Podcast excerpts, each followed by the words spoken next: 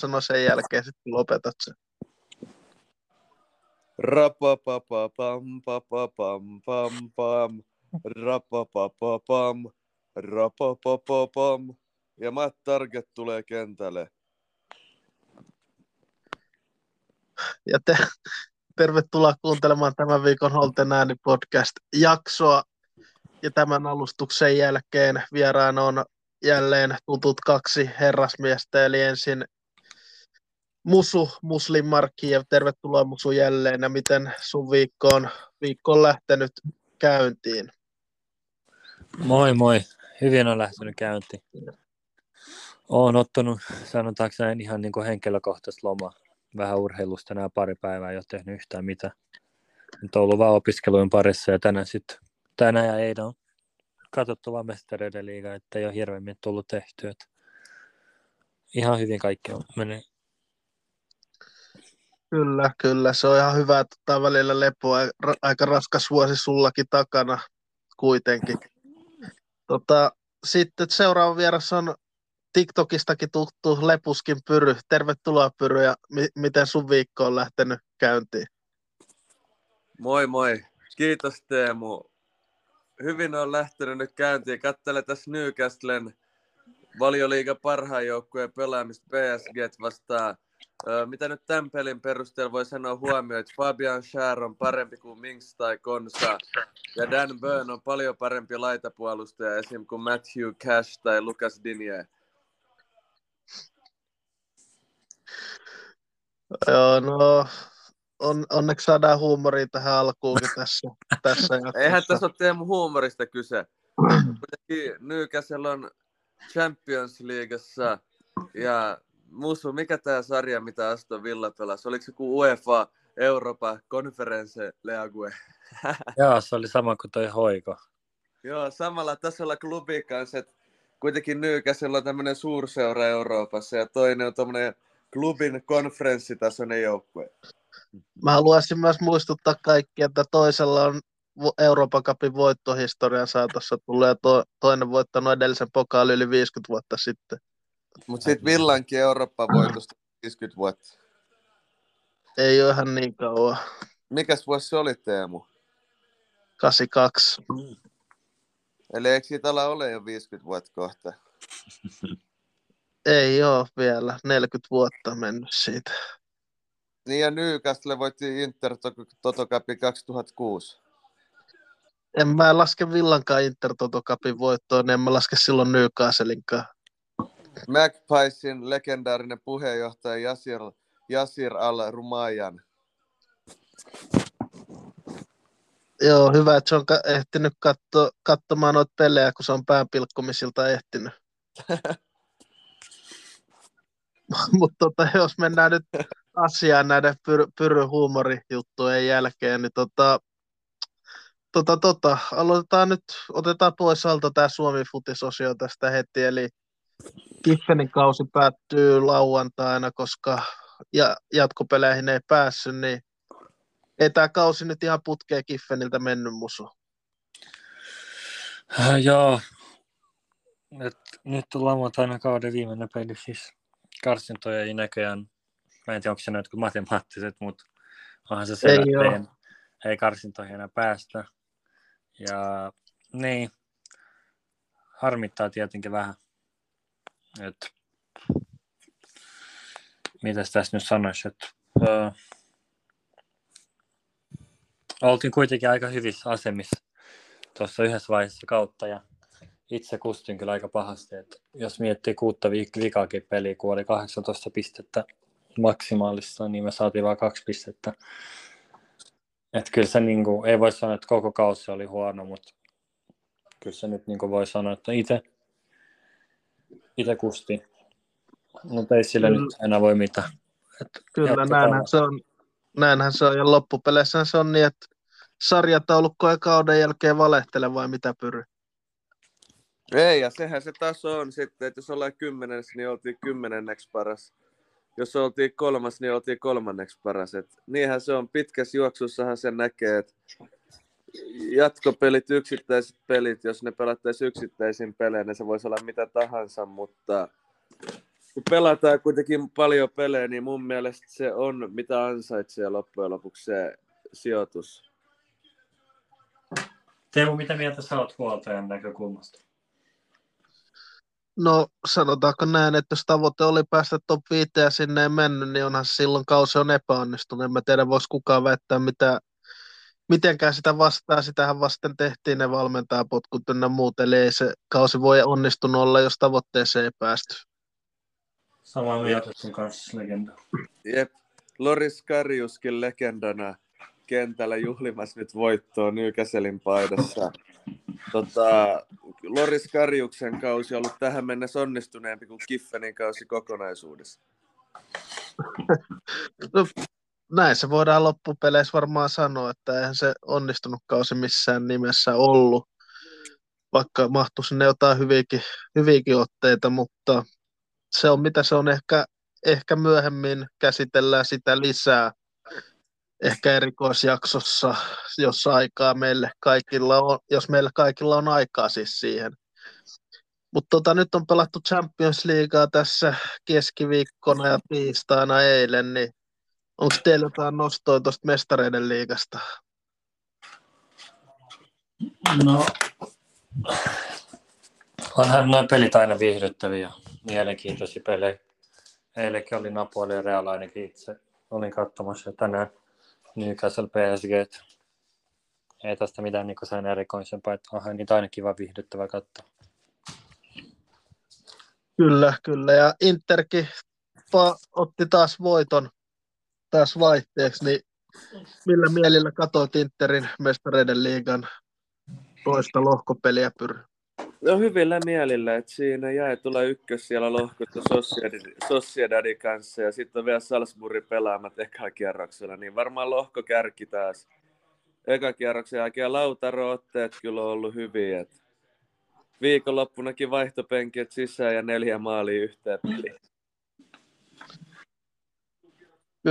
Kyllä. Se on aika vahvaa on ollut Lautaron meno, mutta yhtä vahvaa ei ole ollut englantilaisten meno tiistaina Champions Leagueassa, kun Arsenal häviää Lensille ja Manun katastrofikausi saa jatkoa tappiolla Galatasaraylle himassa, niin ei kovin hyvin ole englantilaisten taivalsi tiistaina mennyt, vai mitä mieltä tuloksista olette? Ainakin Galatasarayn voitto oli aika pieni yllätys ehkä, vai oliko se yllätys, kun katsoo Manun otteita tältä kaudelta? Oli se, kun mä katsoin Molde Galatasaray Champions peliä, niin Moldehan oli parempi jengi, että klubi oli parempi Moldea vastaan kuin Galatasaray. Niin siinä mielessä ehkä vähän yllätti toi tulos. Mutta pakko, kun puhutaan näistä englantilaisjengeistä, niin onneksi Jari Kille Hakalan Tottenham Spurs ei ole tuolla pelikentillä nolaamassa Englantiin vielä enempää. Vai ootko eri mieltä, Teemu? No, mä sanon vaan sen, että jos ei ole europelipaikoilla kauden päätteeksi, niin ei siellä ansaitse ollakaan. Sanotaanko näin. Mutta miten sä, Musu, sanot noihin englantilaisjoukkueiden häviöihin tiistaina? Joo, tietenkin, että se onhan noin 2 aika iso yllätystä. Joo, Manu yllätys. On Manu aika huono nyt viime aikoina ollut, mutta en mä odottanut kuitenkaan, että Galatasaray tulisi Old Traffordille voittaa se peli silleen niin kuin rehellisesti. Sitten tietenkin mun mielestä vielä enemmän jotenkin yllätys on se, että Lens voittaa Arsenalin kotona. Että me jotenkin mietin, että Arsenal on kuitenkin vähän paremmassa formissa kuin Manu. Niin me jotenkin odotin, jos meni kuitenkin ihan avaus. Parhaimmillaan ne pelasi, että Saka loukkaantui siinä, mutta se tuli myös yllätyksenä. Että aika huono tiistaina on ollut englantilaisille joukkoille, mutta keskiviikko on ollut vähän parempi kuin Newcastle ja City voitti. Kyllä. Ja tosiaan kaikki ollaan katsottu ilmeisesti Newcastlen peliä, niin olihan se aika vahva esitys Newcastlelta kotona, ja se pistää myös vähän mittasuhteita sille, miten Villallekin kävi ekassa pelissä samalla stadionilla. Että ei toi Newcastle turhaa on noin hyvä joukkue kotona kuitenkaan. Joo, ei tietenkään. Varsinkin mestareiden liiga, eka peli mestareiden liiga suoraan pitkä aika. Tämä en tiedä, se on ihan historia eka, ei taida olla, mutta pitkästä aikaa pelaa mestareiden liigassa kotona eka peli. varmasti jokaisella joukkueella maailmassa niin kuin vaikea vastustaa Newcastle. PSG on niin kuin ennäs huippuu nyt, niin tuossa nähtiin, että Newcastle on kotona aika kova. Varsinkin noin isoissa peleissä, että se Villakin vastaan, eikö se ollut ihan eka kierros? Joo, kyllä. Niin, eka kierros siinä ja eka kierros kotona niin kuin täällä. Että vaikea vastus tietenkin. Että tulee mieleen se espanjalainen elokuva, missä oli se Santiago Muñez. Joo, goal. Ja, et, taisi niinku... Se oli viimeksi, kun mä näin, kun Newcastle oli Champions Leagueissa. Mut niin, ei mitään muuta. Kyllä. Mitäs Pyry sanoo Newcastlein showhun? No joo, ei kyllä yllätä. Dan Burn on oikeasti aika laadukas pelaaja. Jimmy Kyytselänä sanoi Dembele ja nämä on ihan huippujätkiä. Markus Thuram ei pysy niiden perässä, niin en ihmettele, että mistä nuo jutut tulee, jos vittu Ousmane Dembele ei pysy Burnin perässä. Ja pakko sanoa tuosta Lensistä, se on vähän yllättävää, että Lens otti tuon tuloksen Gunnersista, kun miettii, että viime vuosihan Lensistä on lähtenyt kaikki parhaat aina isompiin seuroihin, niin kuin esimerkiksi Jonathan Klaus lähti silloin Marseillea sen jälkeen, kun se pääsi maajoukkueeseen.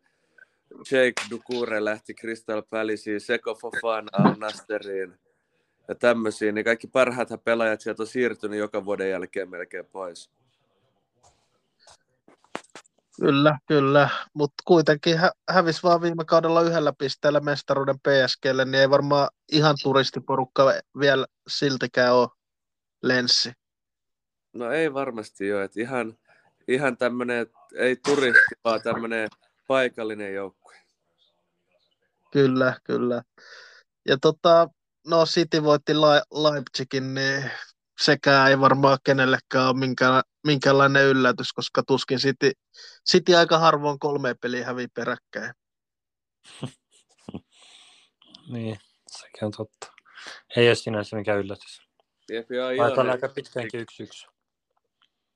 Aika iloinen on, että Leipzigin paskaseura hävisi. Mitä mieltä Teemu? En ymmärrä, miten kukaan voi tykkää Leipzigistä. En mä tiedä. Mieluummin mä Leipzigin voitto olisin toivonut kuin City, mutta ei toi nyt minkäänlainen yllätys ollut siltikään. Aika odotettu tulos loppupeleissä 3-1. Olisiko susta kiva, jos yhtäkkiä Kiffenistä tulisi Red Bull Helsinki ja sieltä vietäisi kaikki perinteet pois, mitä kävi esimerkiksi Salzburgin tapauksessa?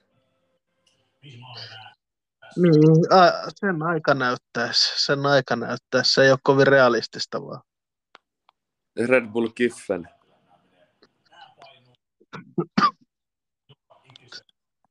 Mutta onko teillä jotain vielä Champions Leagueasta vai mennäänkö tuohon Valioliigan pariin taas? Mennään Valioliigan pariin. Joo. Otetaanko taas Villan peli viimeiseksi käsittelyyn vai otetaan eka nämä muut pelit? Joo, tehdään niin. Tehdään näin legenda. Kyllä. Ja aloitetaan tuosta Manu Crystal Palace-pelistä, niin Manun vaikeudet jatkuu kotona, tappio Crystal Palacelle 0-1 ja Hodari kävi hakemassa sen lempituloksensa 0-1. Mikä Manu vaivaa, että onko toi Ten Hag oikeasti noin huono valmentaja? Joo, mun mielestä ei ole varmaan niin huono valmentaja, mutta musta tuntuu, että sen aika on Manussa nyt loppumassa. Tuo oli jo ihan ok kausi, mutta ei sekä mikään erikoinen kausi oli. Mun mielestä hyvä kausi Manulle. Manun niin kuin statusjoukkoille hyvä kausi on sellainen, kun taistelee mestaruudesta, että nyt joo, ne pääsi siihen top 4 viime vuonna, mutta mun mielestä ei noissa mainopelissä huomaa, että ei siinä ole enää mitään niin kuin sellaista pelillistä järkeä. Jos tulee joku erikoistilainen maali, että Casemiro puskee tai jotain, mutta muuten ihan, niin kuin, ihan farssi ollut. Viimeiset pelit, mitä ainakin itse katsonut. Et mun mielestä et saa vaan ajakysymys, milloin Ten Hag saa potkut. Onko Pyry samalla linjoilla? On joo, että sitten kun miettii, Ten Hag on vetänyt ihan kuulaksi, mutta sitten taas Litmanen värjää sen hiuksiin. No, näinhän se on. Ja tosiaan toi Manu välispeli, katsoin sen itse, niin eihän toi Manu saa paikkoa luotua juurikaan. Että mun mielestä ihan ansaittu voitto Crystal Palacelle.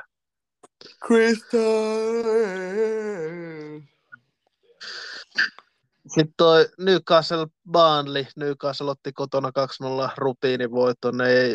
Ei tossa varmaan mitään yllättävää ollut tossakaan tuloksessa. Ei siinä mitään oikeastaan sellaista. Ei tämä ole mitään lisättävää, ei siinä ole mitään rehellisesti yllättävää ollut mun mielestä ainakaan. Haluatko Pyry lisätä? Joo, hyvä. Hyvä. Mennään sitten eteenpäin heti. Eli kierroksen iso yllätys kuitenkin oli Wolverhampton City 2-1 Wolvesin kotivoitto, niin toi oli varmaan aika massiivinen yllätys Citylle kauden avaustappio Valioliigassa. Mitä mietteitä? Niin toi ehkä vasta olikin yllätys, että mä oon niitä niin kuin sanonut, että Wolves mun mielestä pelaa hyvin ja näin. Mun mielestä nyt se alkoi jotenkin tulla pikkuhiljaa esiin. Mutta tietenkin iso yllätys, että City hävi. Ihan kelle vaan City hävi, se on se iso yllätys. Mutta Wolves silleen, mikä ei ollut nyt parhaassa formissa viime ajat, niin aika rankka tappio Citylle siinä mielessä. Mutta mun mielestä toi De Bruynen poissaolo vaikuttaa aika paljon tuohon City-pelaamiseen. Mutta mitäs mä sanoisin? Hyvä voitto Wolvekselle ja Korean kaikki maaneen. Kyllä. Mitäs? Ottiko Pyry hyvillä mielin tuon Cityn tappion Wolvesille vastaan? No ei se mua yllättänyt, sanotaan näin. Ei yllättänyt, kun sähän veikkailit vähän, että yllätys saattaisi tulla, oliko jopa 2-1 lukemin. Taisi jopa olla niin. Ei yllättänyt, että se oli kiinni tulosvedossa 1 000 € panoksella ja nyt on hyvä meininki. Kyllä, näinhän se on ja tosiaan Wolves kävi ottamassa 2-1 voitoa ja hyvä näin. Mennään sitten tuohon Bournemouth Arsenal 0-4. Ei mulla ole mitään lisättävää tuohon, ei tossakaan mitään yllätystä tapahtunut. No niin, ei tossa parempi joukkue voitti. Arsenal oli jotain poissaoloja, mikä ehkä herätti jotain epäilystä, että ehkä saattaa päättyä tasa, mutta oli kuitenkin Arsenal sen verran parempi, että se paremmuus vain näkyy helposti siinä heti pelin alusta ja ihan pelin loppuun asti. Kyllä. Onko Pyryllä jotain lisättävää vai jatketaanko eteenpäin? Ei lisättävää, legenda. West Ham Sheffield United 2-0, niin ei tossakaan yllätystä tapahtunut. West Ham otti aika rutiininomaisen kotivoiton heikosta Sheffield Unitedista.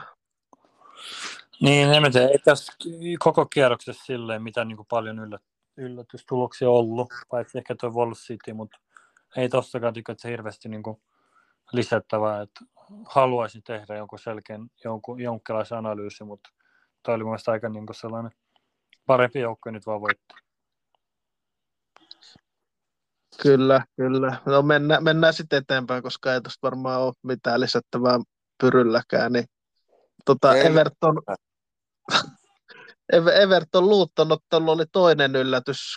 1-2 Lutonille kauden avausvoitto, ensimmäinen voitto Valioliigassa 30 vuoteen, niin olihan toi yllätys, mutta ehkä se kertoo sitä myös, että Everton on tosissaan tällä kaudella putoamisuhan alla.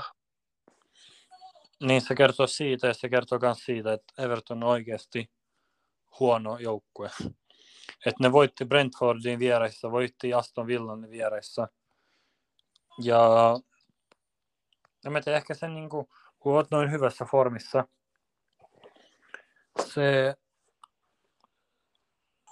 se minkälainen joukkue sä oot, se kertoo se, minkälainen joukkue sä oot, niin se kertoo sitä, että mitä sä pelaat vähän noita heikompia vastaan hyvän formin jälkeen. Ja tuossa kun sä hävit Luutta, sama kuin Kiffenissä meillä, oli hyvä formi, sitten hävittiin Futurolle kotona. Niin se on niinku aika yllätys tietenkin, että Luutta voitti. Ja mun mielestä toi niinku niitä harvoja Luuton voittoja tällä kaudella. Et mun mielestä tuossa oli kuitenkin näitä 2 joukkoja, jotka on varmoja putoajia. Everton, Luuton ja Sheffield. Baanli ehkä saattaa selviä nyt, kun Sheffield on liian huono. Totta. Onko Pyry Musun kanssa samaa mieltä? Kyllä Musu aika hyvin sanoi tonne, että en mä tohon oikein voi lisätä mitään. Paljonkohan toi Celticin peli muuten päättyi tänään? 2-1 Lazio voitti. Yeah. Jatketaan sitten eteenpäin tuohon kyseenalaisimpaan otteluun, Tottenham-Liverpool. Aloitetaan siitä, että katoitteko te tuon ottelun Tottenham-Liverpool? Joo, katoin ja aloitetaan siitä, että mun veikkaus oli 2-1. Se oli taas oikein ja ei mitään, terveisiä Killelle. Kyllä, mutta pakko tässä on sen verran sanoa, että kyllähän Tottenhamilla aikamoinen tuuri kävi tuossa pelissä.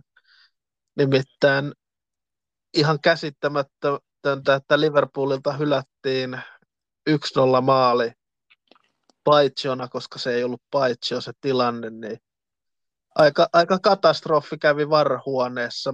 Mitä mieltä te olette tuossa tilanteessa? Ihan absurdi tilannehan toi oli. No joo, ehkä tuo paitsiotilanne oli nyt vähän kyseenalainen, mutta mun mielestä noin 2 punaista oli aika selkeät siinä mielessä. Että joo, tietenkin se paitsio, joo, nyt kaikki puhuu siitä ja näin, mutta jos miettii asioita, mitkä oikeasti vaikutti peliin, mun mielestä vaikutti enemmän kuitenkin ne 2 punaista. Ne oli mun mielestä ihan niin kuin oikein annetut. Mutta tietenkin se maali olisi muuttanut ehkä paljon. Mutta niinhän me tehdään tuohon voi lisää mitään. Että oli jo tuomarivirhe, mutta mun mielestä se oli ainoa virhe. Aika iso virhe, mutta mun mielestä oli ainoa virhe tuomarikaan. Joo, mä oon samaa mieltä, että nuo punaiset kortit oli sellaisia, mitkä oli punaisia kortteja. Siinä ei ole valitettava. Ainoastaan se maali meni vähän, oli vähän erikoinen tilanne. Mitäs Pyry sanoo? Joo, en mä tiedä, miksi se hylättiin rehellisesti vieläkään, vaikka katsoin sen livenä, ei vieläkään harmainta aavistustakaan siitä asiasta. Mä voin kertoa tässä, kun mä kuuntelin sen varhuoneen pätkän, kun se julkistettiin, se mitä varhuoneessa keskusteltiin sen maalin aikana, niin se hylättiin sen takia, koska varhuone luuli, että se maali oltiin hyväksytty. Sitten ne tsekkasi sen tilanteen, ei ollut paitsio, ne sanoi, että se tilanne on tsekattu, se on kaikki on okei ja näin, eli check complete sano. Ja sitten kun ne aloitettiin se vapaapotkulla eikä tuolla potkulla keskeltä, niin ne oli aika shokissa vartuomarit siinä vaiheessa. Tiesivät, että oltiin mokattu, mutta ilmeisesti sitten on säännöt sellaiset, että sitä ei voinut sitten vaikka 10 sekuntia sen vaparin jälkeen tuomita sitä maalia maaliksi. En tiedä, se olisi ollut ehkä oikeudenmukaisempaa tuossa tilanteessa, mutta aika erikoinen tapahtuma kaiken kaikkiaan ja toivottavasti tollaisia ei enää tarvitse nähdä Valioliigassa.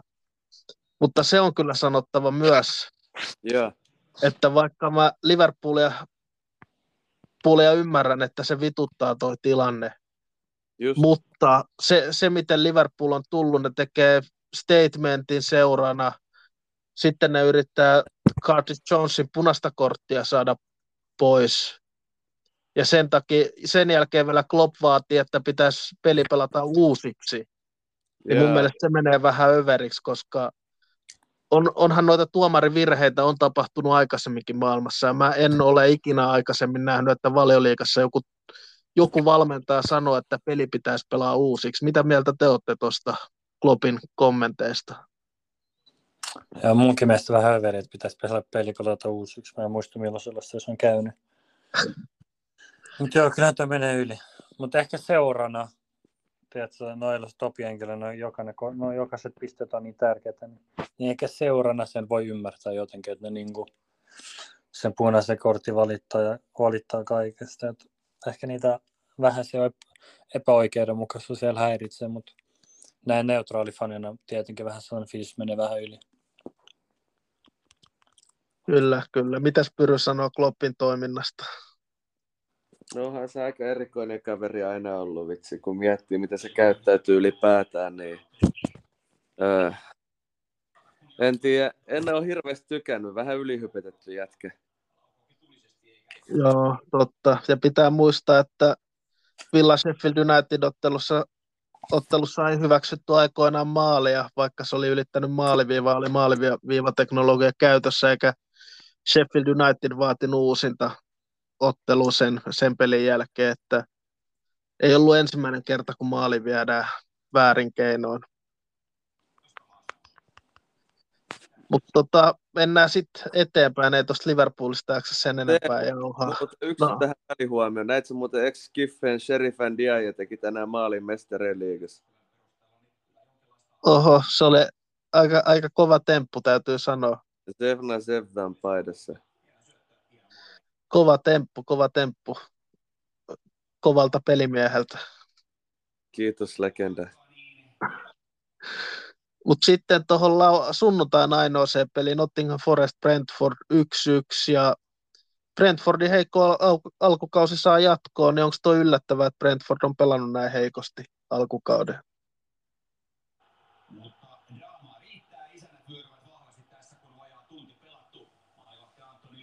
En kyllä tiedä rehellisesti, en osaa sanoa, en ole seurannut Brentfordia hirveästi. Kyllä, mutta oliko silti Nottingham kuitenkin kotona 1-1, vaikka sai punaisen kortinkin, niin oliko tuo tulos yllätys loppupeleissä? No ei kyllä välttämättä, mitä mieltä sä oot?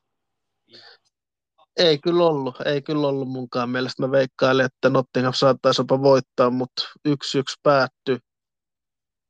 Onko Musulla jotain kommenttia vai onko Musu linjoilla vielä?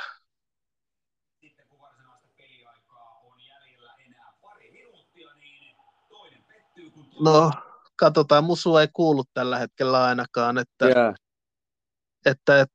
mennään seuraavaan otteluun, mikä olisi ollut Musulle ehkä parempi. Nimittäin tuo Fulham-Chelsea-peli 0-2. Chelsea voittaa, Mudrikki onnistuu maalinteossa. Sitä täytyy myös ihmetellä. Mutta eipä varmaan sen isompi yllätys on, vaikka Chelsea huonossa vireessä on, että he Fulhamin voittavat Pyry.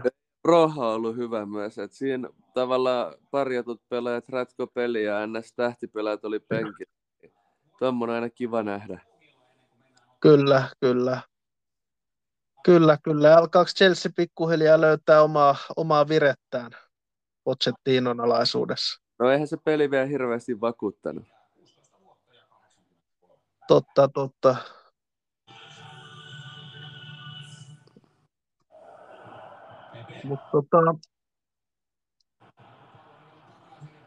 Mutta mennään sitten vaan eteenpäin ja tuohon viikon ainoaseen Valioliiga-otteluun, eli Luton, Baanli. Musu ei ole linjoilla tällä hetkellä. Joo, se on tippu johonkin näköjään. Joo, niin tippu. Tuo Luton, tämä on Baanli, ja mä katson sen mieluummin kuin UCL, eli Baanli otti aika tiukan voiton Lutonista tasaisen pelin jälkeen. Oliko sulle yllätys toi Baanlin voitto? No ehkä vähän, koska kyllä mä toivoisin, että Luton saisi pisteitä vielä lisää. Mutta taas Avujonnobi teki maali.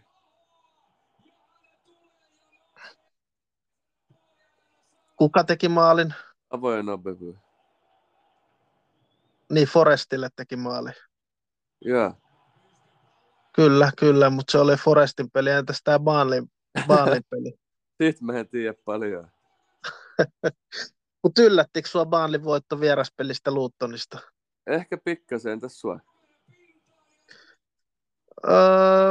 Mä veikkailin tasuriin ja ei se tasuri kaukana ollut, kun Luton tasotti, mutta nopeasti Baanli kuittasi sen, mutta ei toi varmaan loppupeleissä ole yllätys. Se on just näin. Ootteko te valmiita? Ollaan bro. Okei, no jatketaan sitten. Ja nyt kun ollaan käyty nämä pelit, muut Valioliiga-pelit käyntiin, saatu puhuttua siis muut ottelut ja Musu saatu taas mukaan lähetykseen keskustelemaan myös, niin Villa Brighton 6-1 avaston viikonlopun Valioliigakierroksen, niin aikamoisen shown pisti Villa pystyy. Mitä mietteitä tuloksesta 6-1 tuskin kovin moni osasi tuota tulosta odottaa. Joo, ei tietenkään. Siis itselleni oli ainakin Somerolla futsal-peli. Että en päässyt katsoa sitä peliä, mutta tietenkin kun katsoi tulosta. Mähän odotin, että Villa voittaisi. Mä olin kai veikannut 3-1. Mutta 6-1 oli mullekin vähän liikaa. Että mun mielestä kun voittaa 6-1 tuollaiset NS vähän niin kuin saman tason joukkueet, niin se kertoo siitä, että valmentaja voitti sen pelin ihan täysin. Mun mielestä se oli varmasti niin kuin Emerin voitto De Zerbin. Emeri voitti De Zerbin. Mun mielestä kun katsoi sitä koostettakin, niin siinä näkyy, että ne maalit kaikki oli niin helpossa tehty. Mun mielestä Emeri vaan joku sai sen tavan pelaa noita vastaan. Ei mulla muuta. Kyllä. Mitäs Pyry sanoo? Niin onhan tuo Emeriltä aika hyvä suoritus. Mietti, että 11. marraskuuta 21 Teemu laittoi Facebookiin Steven Gerrard, Clareton Blue Army, sydänsilmähymiöt ja Anfieldilla katsomassa miehen paluuta, onneksi vieras katsomassa, niin kuin Musu sanoi, että oli Emerin voitto, että onneksi päästy eroon, vaikka aluksi olikin iso hype siinä. Kyllä, ja olisi pitänyt poistaa tuo päivitysaikaa sitten jo ennen kuin se tulee Pyryn esimerkiksi nähtäväksi, että se voi sitä sanoa täällä. Mutta 6-1 vähän Villa voitti tuon loppujen lopuksi aika ehkä yksi parhaimpia pelejä varmaan, mitä Villa on pelannut. Ja faktahan on myös se, että kun De Zerbiä myös ansaitusti totta kai hypetetään, niin Emerillähän on parempi pistekeskiarvo kuin De Zerbillä. Villa on voittanut enemmän pelejä Emerin alaisuudessa myös. Niin pitäisikö pikkuhiljaa myös asiantuntijoiden herätä Villaan ja Unai Emerin omaa revoluutioon, mitä hän on tällä hetkellä tekemässä Villassa, koska Villan menohan on ollut läpi Emerin ajan aika mahtavaa, koska mennään lähestulkoon voitosta voittoon. Ja myös tehdään paljon maaleja, vaikka häntä kritisoitiin puolustavaksi manageriksi esimerkiksi Arsenal-fanien toimesta. Jotkut kutsuvat häntä esimerkiksi jalkapalloterroristiksi Arsenal-faneista. Joo, no siis mun mielestä ensinnäkin ei saisi niinku verrata Emery ja De Zerbi siinäkin mielessä, että Emery on paljon parempi valmentaja. Sillä on paljon isompi status valmentajana, on voittanut paljon enemmän. Ja De Zerbiä hehkutetaan nyt vaan sen takia, että sehän niin kuin vähän ilmestyi tyhjästä. Ja sen joukkueen pelannut hyviä näin. Et mun mielestä niin kuin, siinä se on ihan turha niin kuin verrata. Se on sama kuin vertaisi Guardiola johonkin Nagelsmaniin. Et Nagelsman on mielenkiintoinen uusi vähän niin kuin valmentaja nyt maailmalla. Varmaan niin kuin, saa joukkueet pelaa hyvin ja näin, mutta Guardiola on niin kuin, vastaatokselta parempi. Et siinä mielessä De Zerbi hehkutetaan mun mielestä ihan niin kuin, oikeutetusti. Mutta kyllähän Emery niin kuin, paljon parempi valmentaja. Kyllähän niin tuossakin näkyy, että Emerin kokemus valmentajana ja ehkä sen osaaminen niin kuin, näkyy vaan niin kuin, tulostaululla. Et kyllä munkin mä Emery lasken niin kuin, top 5, top 6 valmentajia niin kuin koko maailmalla just nyt. Kyllä. Mä heitän sellaisen sanon vaan tässä nyt, että kun puhutaan valioliigamanagereista, niin Guardiola on ykkönen ja sitten tulee mun mielestä Klopp, mutta sen jälkeen mun mielestä Emery on kolmanneksi kovin valmentaja valioliigassa. Onko mä ihan väärässä vai meneekö ainakin aika lähelle, vaikka mä katonkin aika Villan laseen yleensä Villan touhuun? No mä sanoisin, että Guardiola, Klopp. Sitten mä mietin ennen ainakin, että De Zerbi tai Emery. Mutta nyt mä sanoisin, että no nyt näkyy, että joo Emery. Ja sitten tulee ehkä De Zerbi kautta Arteeta. Mä sanoisin De Zerbia parempi kuin Emery. Mietin, mitä tulos se teki Shakhtarissa ja esimerkiksi mitä Sassuolo teki se alaisuudessa ja kaikkea. Itse asiassa Brightonin pitäisi puhuttiin siitä, että De Zerbi valmentajaksi. kun sehän lähti silloin Shah, kun alkoi toi sota. Siis nehän veti hyvää. Sehän oli hyvää fudista, pelutti Sassuolos ja Beneventoskin. Et... Sillä meni Shakhtariskin tosi hyvin. Joo, jos se pääsee seuraamaan, mä veikkaan, tiedätkö, isommin resursseilla ja Villan resursseilla, niin veikkaa saisi vielä enemmän irti, tiedätkö, rehellisesti. Mutta kannattaa muistaa se, Pyry, että kun vertaa mihin tilanteeseen De Zerbi tuli Brightonissa ja mihin tilanteeseen Emeri tuli Villassa, niin Brighton oli top 6 silloin, kun De Zerbi tuli Brightoniin. Ja Villa oli putoamiskamppailussa, kun Emeri tuli, se on ihan kiistatonta. Se voi tarkistaa vaikka noista sarjataulukoista siihen aikaan.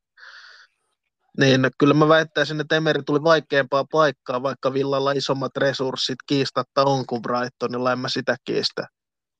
Mutta Villa oli todella alavireinen seura ja todella huonosti valmennettu seura, kun Emeri tuli. Eli on joutunut aika alusta Emeri tämän Villan pelitavan sisäistyttämään pelaajiin, että ne pystyy pelaamaan siten, miten hän haluaa. Ja se on vaatinut tiettyjä kasvukipuja, mitä tässä on ollut. Esimerkiksi Newcastlelle 5-1 tappio.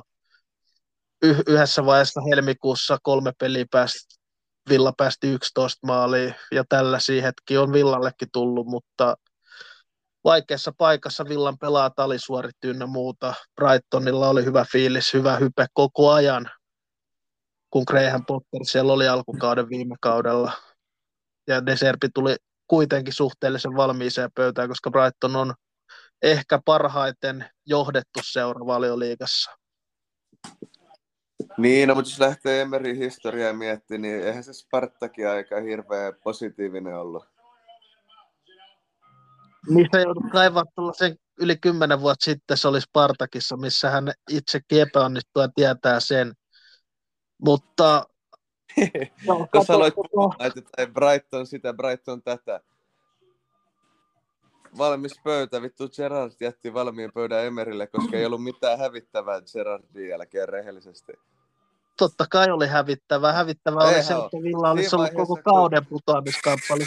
Jos Villa olisi pelannut niin, miten Villa pelasi. Niin vaiheessa, kun Blue Claret sydänsilmähymiä lähti pois, niin tiedätkö, aika paineettomassa tilassa Emeri pääsi tuohon verrattuna esiin, mihin tilanteeseen joutui Spartakissa. Mä en ymmärtänyt tota ollenkaan, mutta Mitä et ymmärtänyt? Mä en ymmärtänyt, mitä sä ajoit takaa tuolla Spartakilla. Sitä vaan, että... Mitä se oli pari kuukautta Spartakissa? Ja niin sai potkut, kun hävisi joka peli Champeressa ja vittu hävisi Venäjän liigassa pelejä 5-1 esim. Lokomotiville. Niin, harva valmentaja on onnistunut jokaisessa paikassa, missä hän on ollut. Niin, no, mutta sä kehuit, että Emeri on vittu paras valkku, niin mä oon vähän eri mieltä. Mä en sanonut, että Emeri on paras valmentaja, mitä se on Valioliigassa. Mä sanoin, että hän on 3. paras valmentaja Valioliigassa. Ja Emeri on... Mun mielestä se on kiistatonta, että Emeri on De Zerbia parempi valmentaja. Jo sillä, mielestä se ei ole kiistatonta. Mun mielestä se ei ole kiistatonta. Siis sehän on kiistaton. Se on melkein fakta, että Emeri on parempi valmentaja kuin De Zerbi. Oletko sä ollut päivittäisissä tekemisissä niiden kanssa? En, mutta aika hyvin tuo palkintokaappi yleensä kertoo sen, kuinka hyvin valmentaja on onnistunut. Ja myös se kertoo, kun nyt on Villassa ja Brightonissa melkein samaan aikaan ollut molemmat, niin Emerillä on myös parempi voittoprosentti kuin De Zerbillä, parempi pistekeskiarvo, parempi pistekeskiarvo. Emerillä on enemmän muskeleita, taloudellisia muskeleita seuran takana. Onhan Villa isompi seura. Villa on kuitenkin englantilainen suurseura verrattuna Brightoniin. No niin on, mutta se tilanne, mistä Emeri tuli, niin se oli kaikkea muuta kuin ideaali Emerille tulla. Ja niin, tehdä sitä, mitä hän on tehnyt. Sitä, että Brighton on parhaiten johdettu seura, mutta miten se on niin, Brighton on parhaiten johdettu seura Valioliigassa mun mielestä. Se on Millä sä perustelet tuommoisen paskaväitteen? Katso Brightonin resursseja, katso miten ne pelasi Graham Potterin alaisuudessa ennen kuin hän lähti Chelseain. katso miten Brighton pelaa nyt, katso miten Brighton on hankkinut pelaajia, ei isolla rahalla, kuinka hyvin Brighton on saanut myytyä pelaajia, Caicedo, Cucurellaa, keitä kaikki, ne on saanut ihan järjettömän määrän rahaa saanut pelkästään pelaajamyynneillä, koska ovat onnistuneet skouttauksessa. Tosi hyvin johdettu seura, palkataan Sami Hyypiä Leverkusen epäonnistumisen jälkeen päävalmentajaksi. Kauan siitä on aikaa, Pyry. Kauan siitä on aikaa. Pari vuotta, Teemu. Siitä on joku 7 tai 8 vuotta aikaa. Älä nyt puhu paskaa. On, ei se valmentanut Valioliigassa. Hyypiä ei valmentanut Valioliigassa. Kyllä mä sen tiedän. Eikä niin, Brighton on ollut yli 5 vuotta. Eikä Brighton on ollut yli 5 vuotta Valioliigassa. Eikä Niki Mäenpää ollut Brightonissa Valioliigan veska. Ei ollutkaan. Niin. Oliko joku uusi tieto mulle, että Sami Hyypiä ei ollut Valioliigan valkku? Niin, että se Hyypiä valmennuspesti ei kerro mitään siitä, miten Brighton on viime vuodet hoitanut seuraansa. Kertoo. Ei se kerro. No kyllä nyt Brighton on paremmin hoitanut vittu seuraa kuin Kiffen. No toi ei ole millään tapaa relevantti tieto tässä kohtaa, Pyry. No mutta ootko samaa mieltä asiasta? No mä en ota asiaan mitään kantaa. Mitä mieltä Musu on? Jatketaan nyt eteenpäin. Joo, jatketaan nyt eteenpäin. Pyry voi tuonne noi jutut jättää nyt muualle. Mitkä jutut? No mä en tiedä, miksi sä aloit raivoa mulle, että De Zerbi on parempi kuin Emeri. Miksi sä aloit raivoa mulle, että Emeri on kiistatta parempi? Koska mun mielestä se ei ole kiistatta parempi. Koska faktat kertoo sen kuitenkin. On tiettyjä faktoja myös. Pokaalimäärät, voittopros, pistekeskiarvo Villan ja Brightonin. Sillä perusteella Toni Koskelan pitäisi olla Suomen A-maajoukkueen päävalmentaja, mutta sanot, että se on paskavalmentaja. En mä sanonut, että se on paskavalmentaja, mä en vaan itse pidä Toni Koskelasta. Niin, ja se on Suomen paras valmentaja, voit sä kiistää sitä? Se on kiistatonta. No kyllä, mä Rive Kanervaa pidän kuitenkin parempana. 3 kertaa putkeen europeleihin, Suomen mestaruksiin siis samalla, kapin voittoon, mitä muut sä voit vaatia? Myytiin pelaajamyyntiä ulkomaille Koskelan aikana.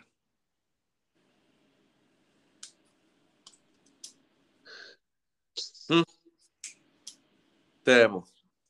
Mitä?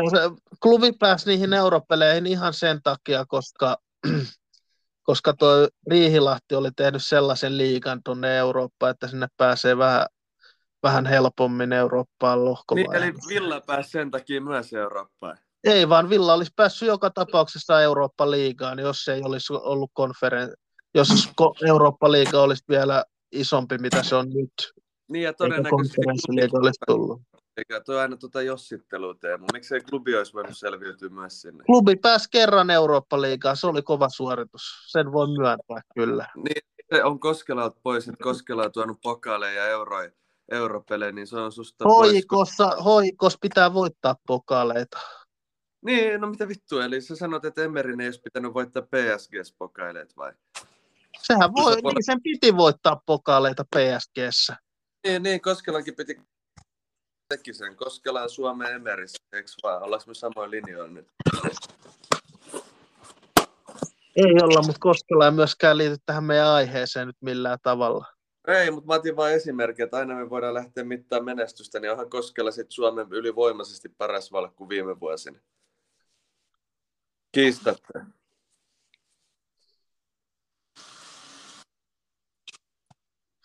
Niin, no Koskela sai myös potkut HJKsta.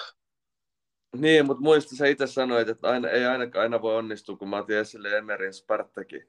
Niin nyt sun argumentit kääntyy itseäsi vastaan. Ei ne kääntynyt itteeni vastaan. Kääntyi ihan selkeästi. Eli Emeri saa epäonnistua yhdellä kaudella, mutta Koskelalle ei saa mennä yhdessä vaiheessa vähän heikommin.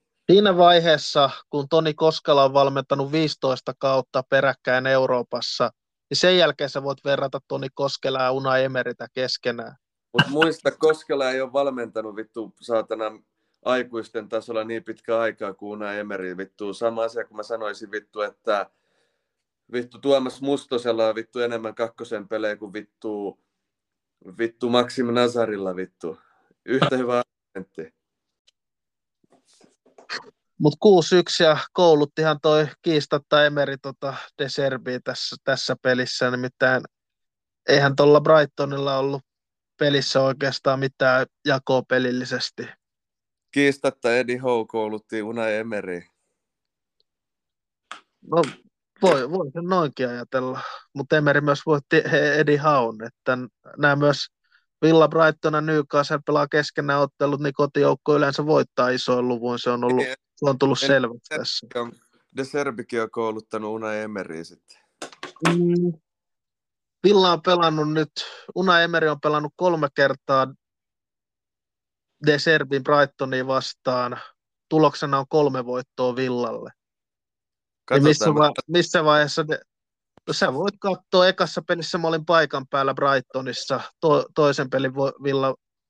Sitten oli tuo kauden viimeinen peli, minkä Villa voitti, ja sitten tämä peli, joka päättyi 6-1. Katsotaan se tuolta. Mä en usko sua. 8.12.2022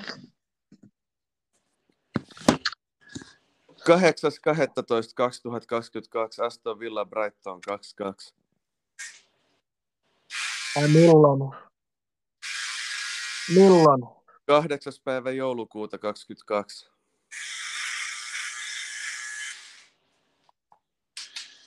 Siis mikäköhän peli toi on? Toi on varmaan joku harjoituspeli, jossa oli MM-kisoja aikaa. En tiedä, mutta 2-2. Niin siinä De Zerbi koulutti kakkosmiehistölle. Niin siis mikä peli toi on? Se on joku harjoitus. Mä puhuin Valioliiga-peleistä. Ei ollut Valioliiga-peli. Sä puhuit kouluttamisesta, sä et puhunut Valioliigasta sanallakaan.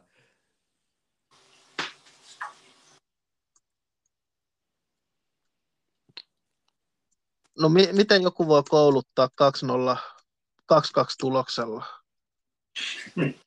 Miten ei? Sä aloit puhua, että 3 viimeistä peliä on voittoja. Miksi sä valehtelit? 3 viimeistä Valioliiga-peliä on voittoja. Mä en tiennyt, että siellä on joku harjoituspeli lasketaan peliksi. Mitä vittua, kai Kiffekin haippailee harkkapelejä? En kyllä tiedä, että haippailee harjoituspelejä. Muuta kuin sanoo tuloksenne korkeintaan.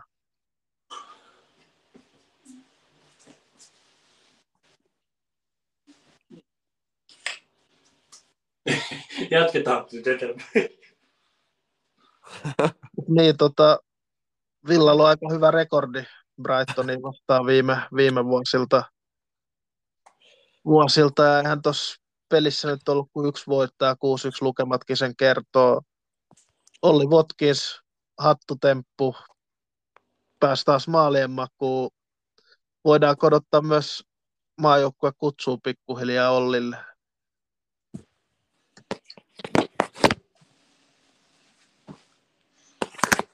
Ai Watkinsille vai? Niin. Niin ehkä joo, mutta siellä on niin paskavalmentaja maajoukkuessa, että ei sitä ikinä tiedä.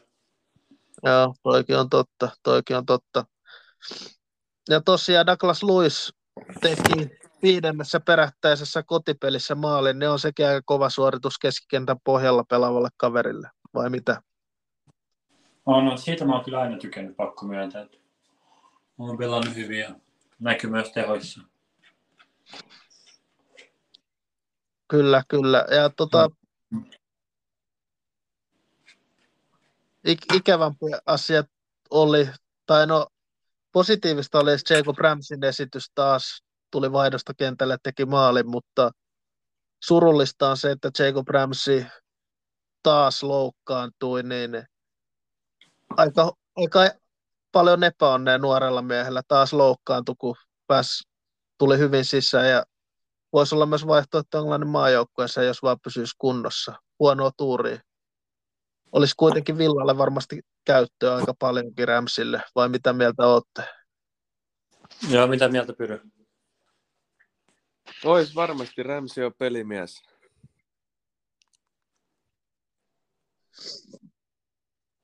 Niin munkin mielestä on kuitenkin sen tasoinen. olisi hyvä siihen. Kyllä, kyllä. Zaniolo pelasi kyllä huonon pelin, mutta näitä tulee, kun tottuu sarjaa ynnä muuta, mutta on muuten hyvä pelaa, mutta oli aika heikko Brightonia vastaan, sen takia aika nopeasti tokalla puolella otettiinkin Jacob Ramsey kentälle miehen tilalle, koska ei oikein onnistunut Zaniololla mikään, niin onko toi tyypillistä Zaniololle, että tulee välillä tuollaisia niin sanottuja ohipelejä pyry? Kyllä sillä aina tulee, sehän se epätasaisuus on, miksei se on lyönyt ikinä kunnolla. Siitä johtuu, että se on Roomastakin painettu Galatasarayhin ja sun muuta. Epätasainen pelaaja, mutta parhaimmillaan älyttömän hyvä. Näin. Ja tosiaan Villalle myös epäonnea tuli muiden loukkaantumisten muodosta. Siellä on Bouba Kamara ja Diaby on myös sivussa huomisesta tai tämän päivän Europelistä Srinski vastaan, niin jos joutuvat olemaan myös Wolvers-ottelun sivussa, niin kuinka isoja menetyksiä Musu ja Pyry nämä kaksi kaveria Villalle oikeastaan on? No tuosta toisesta en tiedä hirveästi, mutta onhan Diaby siis tosi iso menetys. Mun mielestä se tulee näkyä heti huomenna. Vaikka huomenna pitäisi aika helppo voitto tulla mun mielestä. Mitä Pyry? Joo, on ihan samaa mieltä. Kyllä Diaby on peliukko. Mutta miten tuo Villan keskenttä Kamara, Douglas Luiz on kuitenkin toiminut aika hyvin ja Douglas Luiz on saanut myös vähän ehkä hyökkäävämmän roolin kuin pelannut aikaisemmin, vaikka pelaakin keskientällä kasipaikalla, niin vaikuttaako se, että tulee joku uusukko siihen Douglas Luizin viereen sitten Valioliigapelissä, jos Boubacar Kamara joutuu sivuun tuosta Wolves-ottelusta? Niin voihan se olla, että esimerkiksi joku Tiilemans. Vai mitä se miettii?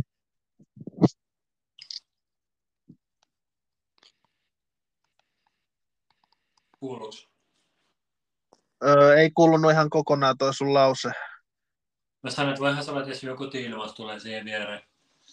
Kyllä sekin ehkä saa mahdollisuuden, vaikka on saanut niitä aiemminkin. Mutta mitä se itse luulet? Joo, kyllä mä luulen, että Tiilemans saa mahdollisuuden.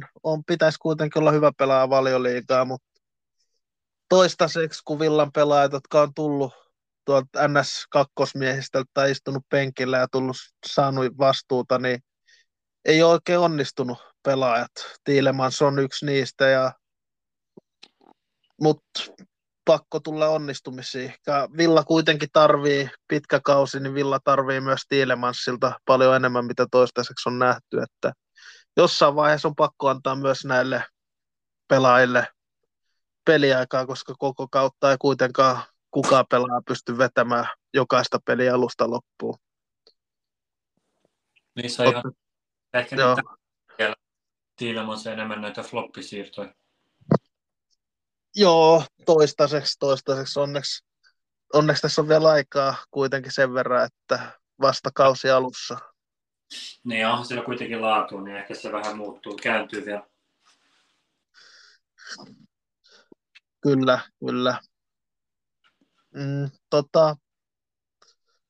Mennäänkö sitten tuohon seuraavaan Valioliigakierrokseen, eli viimeiseen kierrokseen ennen maajoukkuetaukoa? Joo, mennään. Joo, käydään taas nämä muut pelit ekana läpi ja käydään sitten tuohon Wolves Villa-pelin pariin. Mutta kierros alkaa Luton Town Tottenham pelillä. Niin, annetaanko me mitään saamaa Lutonille Tottenhamia vastaan? Joo, jos aloittaa, tehdäänkö me vaan tulosveikkauksia niin kuin aina vai mitä? Joo, tehdään tulosveikkauksia ja voi sanoa pari sanaa, mitä miettii tulevasta ottelusta. Joo, se tuosta pelissä Kille sanoi oikein, että nyt kun voitti Liverpoolin, niin se ratkaisivi peli on varmasti heti sen jälkeen, kun tulee tuo Luton. Mutta varmasti se on aika tärkeä siinä mielessä, että Tottenham on nyt hyvässä formissa. Että aika iso peli molemmille. Luton hävisi tänään aika iso peli, tai eilen Burnleylle. Ja mä uskon, että Tottenhaminkin vastaan tulee aika selkeät 0-2 tappia.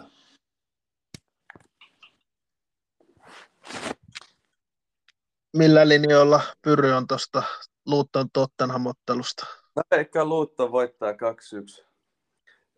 Ei ole mitään isoa. Mutta pakko jossain vaiheessa voittaa himassakin. Se on totta, mutta kyllä mäkin luulen, että Tottenhamin laatu on ehkä liikaa tuolle Lutonin joukkueelle. Ne ei vakuuttanut nimittäin Baanliigaa vastaan. Vaikka toi Adebayo on aika hyvä pelimies hyökkäyksessä, niin ei se ihan riitä. Ei, onko se suku Bam Adebayolle ja Miami Heatin sentterille? En mä tiedä. Se pitää googlata. Mulla ei ole mitään havaintoa siitä. Mä en NBAta niin paljon seuraa.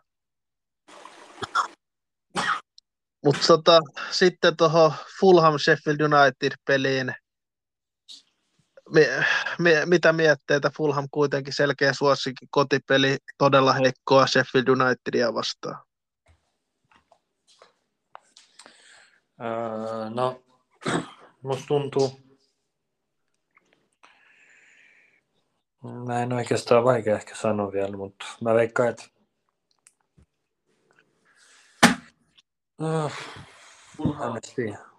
mä veikkaisin, että kuitenkin, että Fulham voittaa sen peli. Mun mielestä Sheffield on nyt liian. Sheffield on vaan niin nyt Championshipin tasana joukko ihan oikeasti. Fulham oli aika heikko Chelsea vastaan, mutta mä veikkaan, että nyt kotifanin edessä vielä. Vaikka Chelseakin vastaan pelasi kotona, niin tulee voitto 2-1.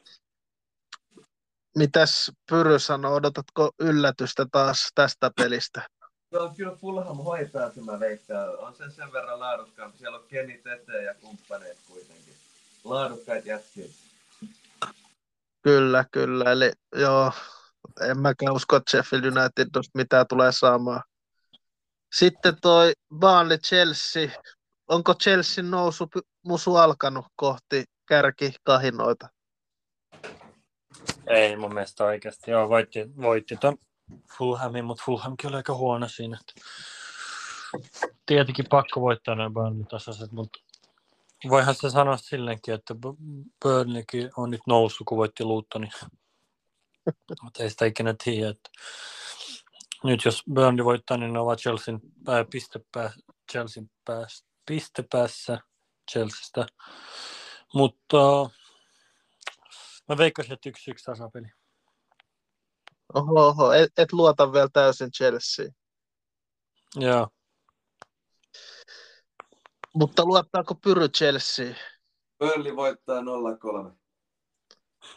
Tai 3-0. 3-0, ihan sama. Joku tommonen kuitenkin.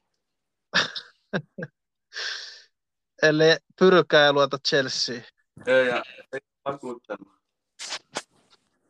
Joo, ei ole vakuuttanut Chelsea, että ei se nyt yllättäisi, jos Baanli sitten on jopa voittajat.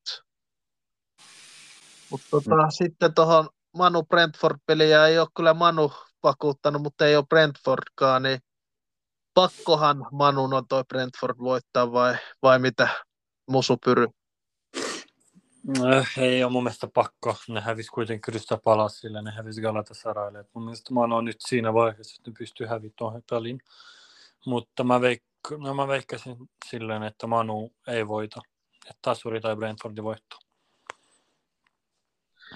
Se kelpaisi meille varmasti, vai mitä Pyry? Joo, mutta jotenkin Manu voittaa ton 2-0. Joo, mä oon vähän Pyryn linjoilla. Niin huono Manu on ollut, mutta kyllä ne ton voittaa. Jos ei voita, niin Ten Hag saa potkut, on mun veikkaus. Joo, Hoilund tekee maata. Sitten toi Everton-Bournemouth-peli. Everton kotitappio Lutonille viimeksi, niin pystyisikö Everton-Bournemouthin voittamaan kotona? Kyllä se Everton voittaa Pompyyn, koska Pompyllä on mennyt vähän heikkoa. Mäkin uskon, että Everton tuo peli voittaa, että Bournemouth on nyt vaan liian huono. Everton kai ja vikain erikoinen, mutta tuossa Lutonkin pelissä Luton oli vähän tuuri siinä mielessä, että mun mielestä Luton tekee ainoista paikoista maalit, mutta kyllä mä veikkaan, että Evertonit voittaa tuon Bournemouthin joku 3-1. Joo, joku 2-0. Joo, mäkin luulen, että Everton kyllä voittaa tuon 1-0, ettei muu auta. Mutta sitten tuohon Crystal Palace Nottingham Forest Lontoossa, Crystal Palacein kotipeli, niin jatkuuko Crystal Palacein lento? Jatkaako Kotkat liitämistä Nottinghamiin vastaan? En tiedä kyllä. Mä veikkaan, että joo, kotona varsinkin kyllä ne voittaa Nottinghamin. Mun mielestä tuossa on aika selkeä. 2-1 mä sanoisin. Mitäs Pyry sanoo? Olit vähän miettelijällä päällä. Voidaan 2-2. Mä kyllä, ehkä mä sanoisin, että Pälis voittaa ton 1-0. Ei sen enempää. Vaikka siellä on Avoni, pystyy sen yhden maalin kyllä tekemään. Se ei yllättäisi. Niin. Jep, se on just näin. Se on just näin. Sitten sunnuntai-päivää mennään sitten, niin toi Brighton-Liverpool. Brightonissa peli pelataan. Niin mä uskon ainakin, että Liverpool tulee ton hoitamaan Kloppin valitteluista huolimatta. Mitäs te odotatte tuolta peliltä?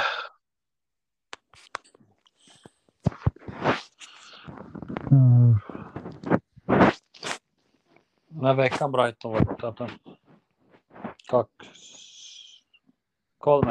Brighton voittaa.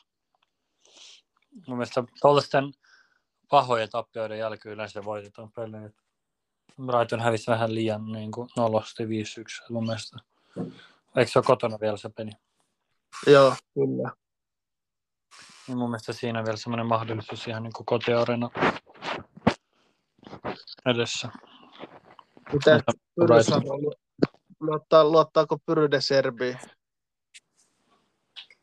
No riippuen tuossa Pascal Gross pelikunnassa. Siitä riippuen. Ei taida olla. No sitten Brightoni hävii kyllä varmasti. Varmaan 3-1 Liverpoolille. Kyllä, kyllä. Ja tosiaan Brightonilla Liverpoolilla kummallakin on torstaina peli. Ja Brighton pelaa vieraspelin Euroopassa, kun Liverpool pääsee kotona. Niin varmaan pieni etu Liverpoolille siinä mielessä. Mutta West Ham Newcastle. West Ham pelaa torstaina Europelinä, Newcastle pelasi PSG:tä vastaan niin keskiviikkona, niin siinä ei varmaan sen isompaa etua kumpikaan jengi saa. Mutta pystyykö West Ham haastamaan Newcastlea kotikentällä kuitenkin? Joo, kyllä mä veikkaan, että West Ham jopa... No okei. No Newcastle ei voita, tällä mä sanoisin, että mun mielestä... Niin, joka kuitenkin kulutti aika paljon tuossa PSG-pelissä, vaikka West Hamilläkin huomenna peli, eikö se ole? Joo, kyllä, kyllä. Niin mä veikkaan kuitenkin, ehkä West Hamilla on niinku vara mennä ehkä vähän enemmän kakkosmiehistöllä noihin europeleihin kuin esim. Newcastlella, kuitenkin mestarien liigaa pelaavat. Joo, toi on totta. Onko Pyry samoilla linjoilla? Mitä Musu oli sanomassa vielä? Ei, mulla ei ollut mitään lisättävää enää. Kyllä mä sanoisin Newcastle hoitaa tuohon, vaikka Mikael Antoni onkin Valioliigan pelaaja. Ehkä 0 Newcastle. Mä luottaisin kyllä, että West Ham voittaa tuon, koska Newcastlen pelaat voi olla aika puhkia emotionaalisesti myös aika puhki ton PSG-pelin jälkeen. Se on kyllä ihan totta. Ja sitten sunnuntai päättää ja koko kierroksen päättää Arsenal Manchester City Emiratesillä, eli Arsenalin kotipeli, niin pystyykö Arsenal kiusaamaan Manchester Cityä ilman Bukayo Sakaa tai todennäköisesti ilman Sakaa siinä ottelussa? No, kyllä mun mielestä kiusaamaan pystyy, mutta veikkaan City voittaa kuitenkin 1-2.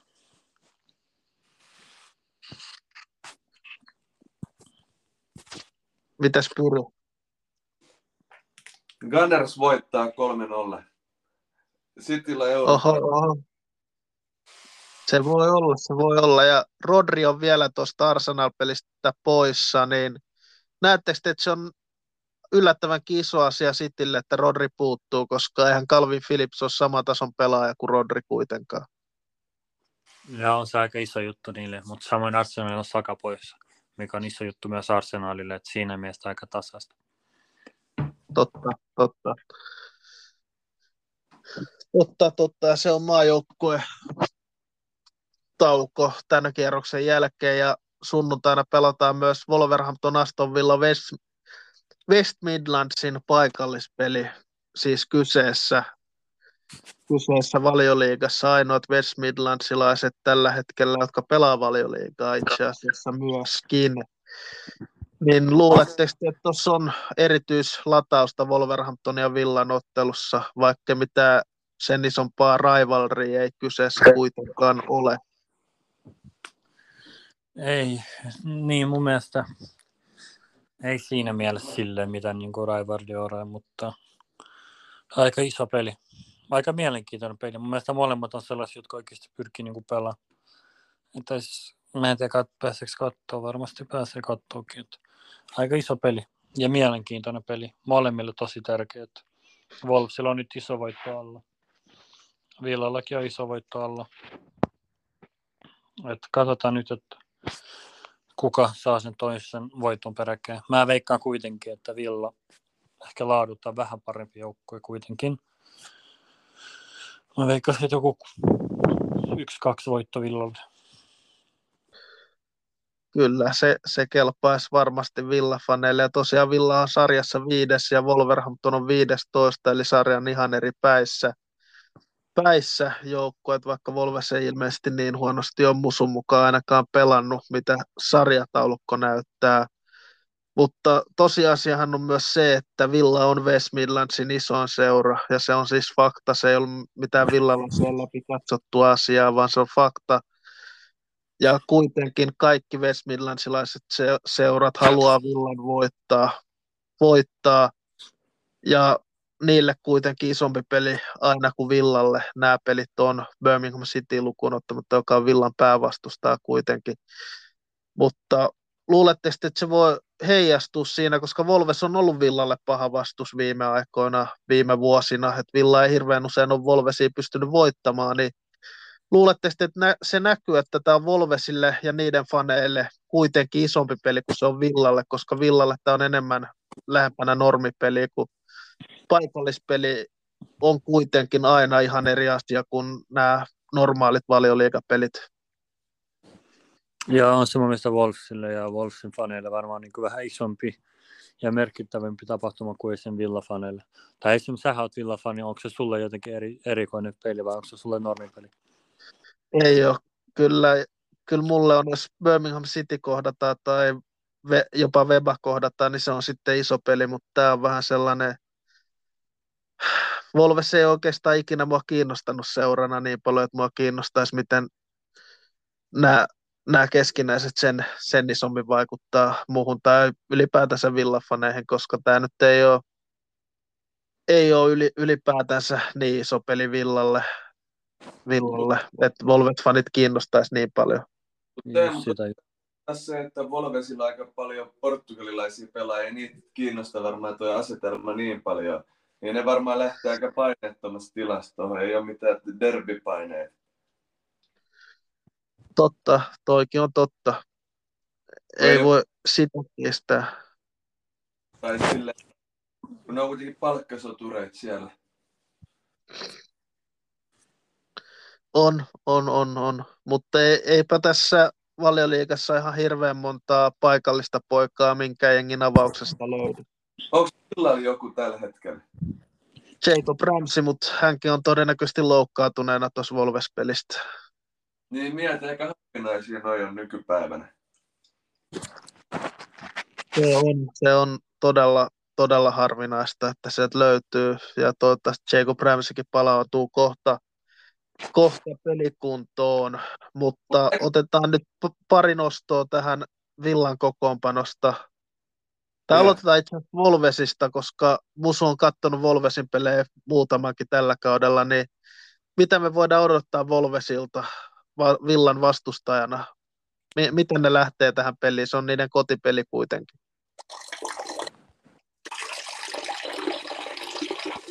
Mun mielestä lähtee ihan rohkeasti pelaa. Niin ne on oikeasti rohkeasti pelannut melkein kaikki vastaan. City vastaan jopa on pelannut rohkeasti, niin kyllä mä veikkaan, että ne City ehkä pitää vähän enemmän pelottavana kuin Villa. Että kyllä ne lähtee varmasti niin kuin ihan rohkeasti pelaamaan oma peliä. Ihan sama kuin siellä vastasi. Senkin takia niitä pelejä on ollut mielenkiintoista katsoa. Mä eikö tehnyt vähän sellaisen ekstra keskittymisen niihin, kun on jotenkin viihdyttävä katsoa niitä keskikenttäpelaajia, ne uskaltaa pelaa ja löytää jotkut pienetkin välit ja näin. Se puolustuspelaaminen on niillä aika heikko ollut, niillä ei pitkän aikaa mielestäni ollut nollapeliä, mutta mä tein siinä mielessä mielenkiintoinen peli, koska Villastakin mitä kuva mä itse sain, niin näki niin oikeasti pyrkii pelaamaan, niillä on paljon sellaisia niin oikeasti sellaisia niin pelaavia pelaajia, sellaisia pelimiehiä. Et siinä mielessä aika mielenkiintoinen. Kyllä. Ja luuleeko että tuo Wolvesi, se miten ne lähtee tähän peliin, sopii kuitenkin Villalle? Että Villalla on ollut varmaan vaikeampi pelata Villan tällä hetkellä niitä joukkueet vastaan, jotka puolustaa syvältä. Jos Wolves ei puolusta syvältä, niin luuleeko että se sopisi Villalle? Siis joo, mun mielestä sopii varmasti Villalle. Ei se niin kuin Brightonkin näytti. Mutta se toinen puoli on siinä, että ehkä nyt Wolves kun näki, että mitä Villa pelasi Brightoni vastaan, kun Brightonkin oli vähän semmoinen avoin joukkue, että ei puolustunut mitenkään syvältä enää, niin ehkä Wolves ehkä saattaa jopa muuttaa jotain. Mutta jos Wolves pelaa oman pelin, niin mun mielestä se on Villalle tosi sopiva tyyli. Mitä sä itse luulet? Joo, mä luulen, että jos ne lähtee avoimesti pelaamaan hyökkäävää futista tai lähtee pelaamaan futista, mä luulen, että se sopii aika hyvin Villalle ja Villa voi rokottaa, koska Villa hyökkäyspeli toimii kuitenkin aika hyvin. Mutta se on hauska, kun Wolves voi pelaa Villaa miestä vastaan, kun nekinhän pelaa 3 minuutin topparilla ja laitapelaajilla, niin se voi prässätä miestä vastaan aika tehokkaasti helposti. Kyllä, kyllä. Tosiaan on se toppari, se Max Kilmanhan on ihan pelimies. Se on hauska kaveri, sen vanhemmat on ukrainalaisia, mutta se voisi edustaa Venäjän maajoukkuetta ja silloin 25 maaottelua Englannin futsal-maajoukkueessa. Oho. Ja sitten se on aika muut pelannut hyvin Wolvesis. Ai kuka? Aitnuuri, Rajan Aitnuuri. Joo, Aitnuuri, kyllä, se on pelimies. Ja sitten toki Matteus Kunha, Sarabia, Pedro Neto, Fabio Silva, He Wang Chahong ja kumppanithan voi aiheuttaa ongelmia ketä tahansa vastaan. Ja Greg Dawes on ihan ok toppari. Et varmaan ihan mielenkiintoinen tasainen tiukka peli. Tai sillä, että ei se ihan läpihuutojuttua. Ei varmasti ole läpihuutojuttua. Villan tilastothan Wolvesiin vastaan. Villa hävisi ja pelasi tasan viime kaudellakin Wolvesiin vastaan, vaikka oli ihan eri paikassa sarjataulukkoa. Niin se kertoo, että Villa sopii Wolvesille vastustajana, mutta toi Wolvesin pahoista pelaajista, toi Pedro Neto on ainakin sellainen, ketä pitää silmällä se on aika hyvä poika, vai ootteko samaa mieltä, että ehkä se Wolvesin paras yksilö hyökkäyksessä? Joo, on hyvä poika.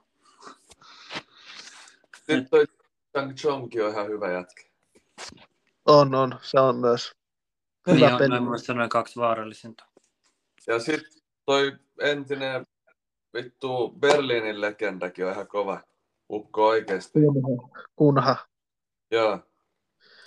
On, eli kyllä siellä kuitenkin Wolvesilta laatuun löytyy hyökkäyspäähän heittää, että ei voi Villa ihan kevyesti lähteä puolustamaan tätä peliä kuitenkaan.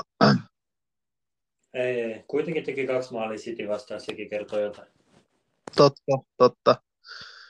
Mutta mennään sitten tuohon Villaan ja ehkä aloitetaan näistä poissaolijoista ja Ramsey lienee poissa varmasti tästä pelistä. En tiedä sen kuinka vakavalla loppupeleissä on kyseessä, mutta Diaby on ehkä poissa, niin jos Diaby on poissa, niin pitäisikö Zaniolo laittaa siihen Diabyn paikalle ja Bailey laittaa laituriksi? Mitä mieltä te olette? Miksi Zaniolo pois? Niin jos Diaby on poissa, niin pitäisikö Zaniolo laittaa siihen Diaby paikalle? Ah joo, niin jos Diaby on poissa, ja se on varmaan poissa. Niin, mä veikkaan, että joo.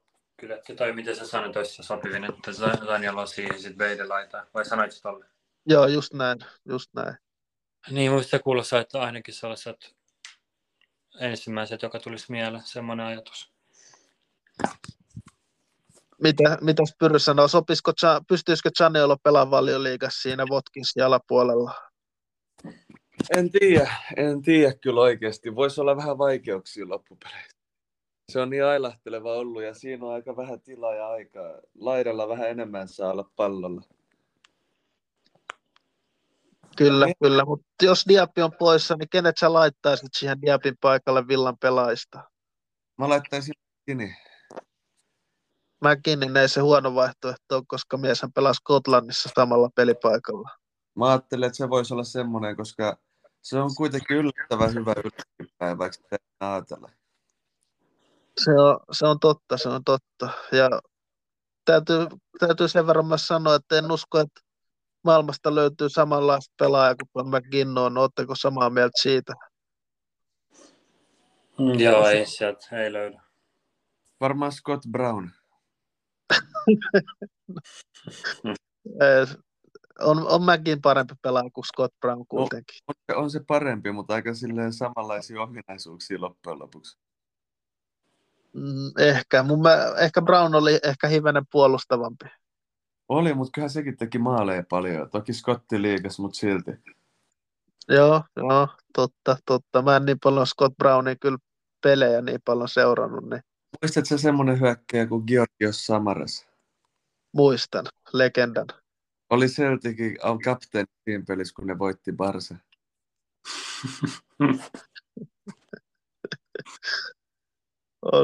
On se. Mutta joo, ja jos jos Kamara taas on poissa, niin sekin aiheuttaa Villalle päänsärkyä, niin varmaan siinä on sitten Tiilemans. Ei taida ketään muuta löytyy, joka pystyy siinä oikeastaan hyvällä tasolla pelaamaan Valioliigassa Villan vaihdosta. Niin ehkä se on sitten Tiilemansille mahdollisuus. Niin ehkä joo, kun sä lähdet miettimään. Mitä siellä voisi olla ehkä Paul Lambertti tai tämmöinen vaihtoehtona? Den Donker olisi toinen vaihtoehto. Eikö tuo Lambertti pelaa enää? Ei se ole pelannut moneen vuoteen. Kuka Ricky Lambert pelasi? Ricky Lambert pelasi jo Southamptonissa ja Liverpoolissa. Ricky Lambert oli ihan hyvä hyökkäjä. Eikö se ollut maajoukkueessakin? Oli kyllä. Mietin, Ricky Lambert oli maajoukkueessa ja Olli Vättinen. Ei, sitä voi miettiä. Sitä voi jokainen miettiä, mutta onhan toi Konsa ja Pau Torres alkaa pikkuhiljaa myös löytää yhteisen sävelen puolustamisessa, koska molemmat pelannut aika hyvin viime kierroksilla ja varsinkin ensin Konsa on ottanut tuon Taaron Minksin rooliin vähän johtajuudessa tuossa puolustuksessa, niin ansaitsisiko Esri Konsa maajoukkuekutsun tulevalle maajoukkueen leiritykselle? Se selvii torstaina, saako hän sen kutsun? Torstaina huomenna vai? Niin se selvii, joo. Silloin tulee maajoukkuekutsut Englannissa. Mä veikkaan, että saa kutsun, joo. Mitä sä luulet? Mä luulen, että se ei saa, mutta se ansaitsee kutsun. Sanotaan näin. Mä en luota Gareth Southgateen niin paljon. Niin, Southgate on kyllä erikoinen. Erikoinen ukko. On. Mitäs Pyry sanoi Esri Konsasta? Kyllä mun mielestä se ansaisi siis maajoukkoja kutsua rehellisesti. On se jopa tällä hetkellä mun mielestä lähempänä maajoukkoja kuin Minksi. No, kun ottaa huomioon, että Minksin kausi on paketissa, niin se todennäköisesti pitää paikkansa. Niin, mutta muutenkin legenda. Niin, en mä tiedä. Mun mielestä Minks oli niin hyvä viime kaudella, että ihan hyvin ansaitsisi maajoukkuepaikan myös.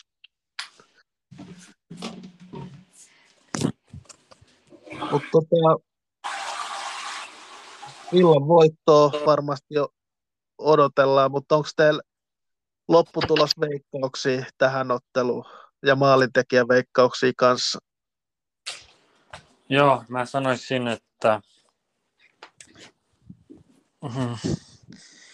nyt kun te olette huomannut, että mä niin tajun paljon futiksessa mun entistä veikkausta perusteella.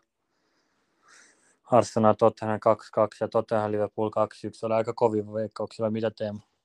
Oli, kyllä. Kiitos. Mutta siis, miten mä sanoisin, mun mielestä Villa voittaa lukemiin 1-2. Ja maalitekijä 1 tekee Douglas Luiz, joka pilkusta ja muuten. Ja toisen tekee, mä sanoisin jopa Zaniolo tekee toisen. Se olisi hyvää fiilistä, jos Zaniolo onnistuisi maalin tässä. Sen kyllä ottaisin. Mitäs Kuri sanoo pelistä?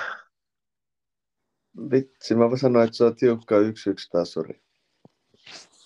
Onko maalintekijän veikkauksia?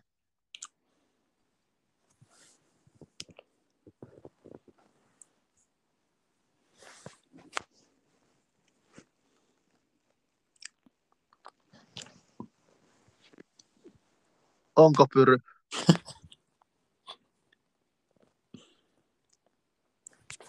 Totta kai mulla on maalintekijän veikkauksia siihen. No kerro ihmeessä. Nunes tekee... Onko se Mateus Nunes?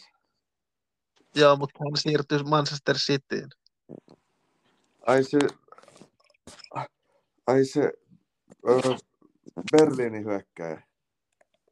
Ei, se on Mateus Kunha. Mateus Kunha, joo, se tekee maalin. Sitten Aston Villan maalin tekee, arva kuka. Olli Votkis. Ei. Esri Konsa. Ei, Remsi. Oho, aika saavutus, jos onnistuu katsomasta tekemään maali. Joo, niin Remsi ei pelannut, saanko sitten vaihtaa? No, vaihda ihmeessä. Abdi Hadji. Ai niin, mutta se on Kokkola, sori. Saanko sanoa nyt? Joo, kerro vaan. Viian maalin tekee... Tää vetää S:n hihasta, se laittaa Robin Olsenin lopussa kärkeä. Se olisi aika monen S-hihasta. Täytyy myöntää kyllä. Mä sanon Robin Olsen tekee maali. No, se on mielenkiintoinen veikkaus ainakin. Onko teillä vielä jotain mielen päällä tässä lähetyksen lopuksi? Ei muuta. Mun mielestä käytiin kaikki perusasiat läpi. Että vähän Suomen futista ja entistä liigakierrosta ja nyt tulevaa valioliigakierrosta, niin eikö se ole vähän kuin siinä? Kyllä. Pyry samoilla linjoilla. Joo, mulla on yksi kysymys vielä. No, kerro ihmeessä. Kun on ne Longstaffin veljekset, niin mihin se toinen on kadonnut? Pelaatko se jostain Championshipissa lainalla? En ole kyllä ihan varma. Pelaakseen se enää fudista hitto? Siitä ei ole kuulunut mitään. Kyllä se mun mielestä pelaa, mutta olisiko se sitten loukkaantunut pahemmin? Koska se on kadonnut kokonaan. Joo, se on kadonnut. Mutta jos ei tässä sen enempää ole, niin kiitos seurasta Pyry ja Musu taas tällä viikolla. Ja kiitos kaikille kuuntelijoille ja olkaa taas kuulolla ensi viikolla ja oikein hyvää viikon jatkoa kaikille. Kiitos. Yes, kiitos.